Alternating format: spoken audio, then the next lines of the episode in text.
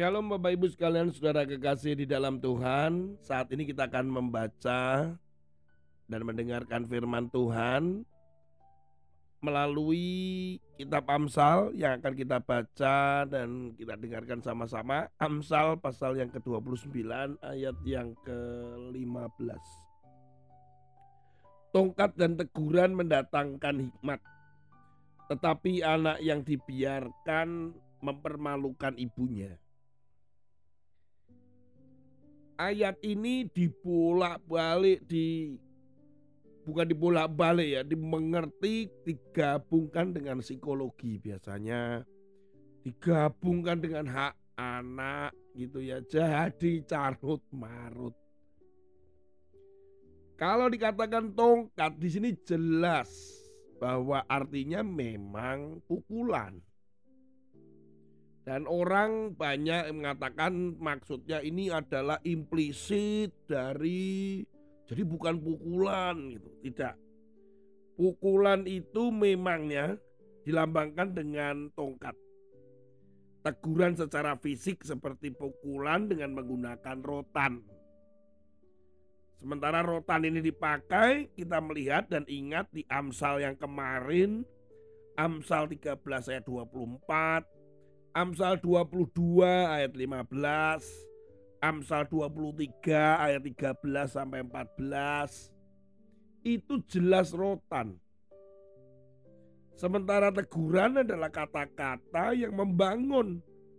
Gak cukup untuk seorang anak tapi juga pukulan kasih. Gitu ya. Kata-kata. Kalau dibiarkan anak ini akan liar sebuah analogi atau perumpamaan ada yang mengatakan bahwa coba bandingkan antara hewan ini contoh hewan nih. Hewan peliharaan dan hewan liar. Yang satu dibiarkan di alam bebas dan yang satu adalah hewan peliharaan yang diajar. Contoh anjing lah. Diajar duduk, diajar makan. Bahkan termasuk membuang kotoran di mana, Bahkan dilatih dalam sebuah pertandingan demi pertandingan dengan pandainya. Coba bayangkan anjing pelacak seperti canine yang diajarkan untuk melacak manusia, melacak narkoba misalkan. Lihat itu diajarin. Ada rule-nya. Bandingkan dengan anjing yang sama tetapi di alam liar. Mereka dikendalikan oleh nalurinya dengan ngawur. Dunia ini mengajarkan kita pada orang tua supaya kita mengikuti itu. Mengikuti ilmu-ilmu psikologi, jangan dipukul nanti trauma, jangan dipukul mempengaruhi kepercayaan dirinya, jangan dipukul nanti bla bla bla. Ada yang dikatakan anak jadi sulit belajar, jangan dibentak, sel-sel otaknya mati. Banyak seperti itu. Mengapa manusia itu malah melihat cara mendidik itu dengan dunia yang ajarkan dengan keilmuan yang ada batasnya. Sebenarnya bagaimana cara memukul dengan rotan pun ya kita harus hati-hati juga. Saya adalah penganut itu. Apakah anak saya trauma? Tidak loh. Apakah anak saya jadi agresif? Tidak juga. Apakah anak saya tidak percaya diri? Ya coba dilihat. Apakah anak saya sulit belajar? Coba dilihat. Bapak Ibu sekalian, begitu dikemas dengan keilmuan tapi kita melupakan kebenaran. Bagaimana kita merotan itu dengan kasih. Bagaimana kita merotan itu dengan alasan yang cukup kuat. Anak itu menyadari berjanji bahwa tidak boleh kita juga merotan dalam kondisi marah. Juga ada interval waktunya. Juga dilihat dari perkembangan usianya. Juga bagaimana kapan saat harus merotan. Jangan merotan di depan banyak orang. Misalkan begitu. Ada urutan-urutan tahap-tahap ketika kita akan merotan anak kita. Termasuk anak saya. Kami tidak akan pernah merotan ketika dia minta maaf, dia jujur, kemudian dia berjanji. untuk tidak mengulang. Tapi kalau diulang-ulang-ulang-ulang-ulang terus apa yang terjadi?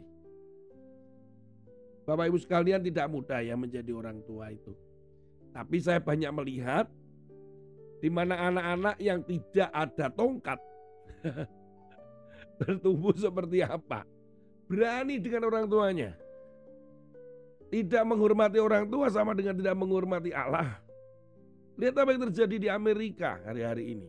Bagaimana anak-anak itu diajari berdebat, diajari berdiskusi, that's good, itu bagus. Tapi anak ini tidak menghormati, merespek atau respect dengan orang tuanya. Hari-hari ini lihat tuh bagaimana mereka bertumbuh. Generasi mudanya bertumbuh. Apakah hidup takut akan Tuhan? Coba lihatlah. Lama-lama manusia yang ada di Indonesia pun juga ikut-ikutan. Dengan ajaran-ajaran dan cara mereka. Ayo kita kembali ke firman Tuhan. Back to Bible. Back to, to, to the truth. Kembali sesuatu yang benar. Kembali kepada firman Tuhan. Jangan ikutin mereka. Tapi ikutlah apa kata Tuhan. Saya ketemu banyak sekali anak-anak yang kecanduan dengan game, dia main dengan game, orang tuanya dikontrol oleh mereka. Anak-anak ini, mereka dengan kemarahan, dia dengan cara yang uh, kreatif untuk orang tuanya itu bisa dikendalikan misalkan. Karena orang tua memanjakan, orang tua mulai uh, sayang dengan anaknya tapi dengan cara yang salah. Banyak ditemukan begitu. Bahkan saya menemukan kemarin terakhir ketemu Orang anak ini saking marahnya dia ngomong bahwa dia nggak mau sekolah. Eh diturutin sekolahnya diputus di tengah jalan. Kalau dia sedang marah dia ambil piring dia banting dia ancam orang tuanya. Orang tuanya ketakutan. Apa yang diminta jadi dipenuhin. Bayangin. Ini kalau sudah ada di rumah kami, ini sudah modelnya bukan kesalahan tetapi kekurang ajaran. Jadi ini tidak hormat terhadap orang tuanya. Dan ini perlu mendapatkan sanksi. Bapak ibu sekalian saudara boleh pro kontra dengan apa yang saya sampaikan. Tapi kalau menanyakan apakah anaknya Pak Tony sekarang mengalami masalah. saya menganut rotan loh Bapak Ibu. Saya rotan anak saya. Tetapi siapa yang menyelesaikan setelah dirotan?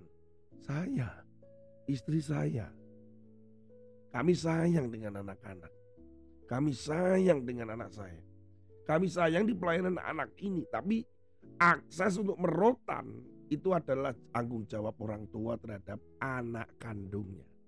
Bukan dengan anak-anak di luar anak kandungnya. Bapak Ibu sekalian sekali lagi mari kita kembali pada firman Tuhan bagaimana mendidik mereka. Bapak Ibu mengabaikan mereka hanya kata-kata jangan, jangan, sudah, sudah. Nah itu nanti dia akan melonjak. Dan dia akan men, suatu kali lagi, kalau suatu kesempatan akan apa? Mempermalukan ibunya. Mempermalukan orang tuanya. Tuhan Yesus memberkati ya Bapak Ibu. Semoga renungan ini menjadi berkat. Amin.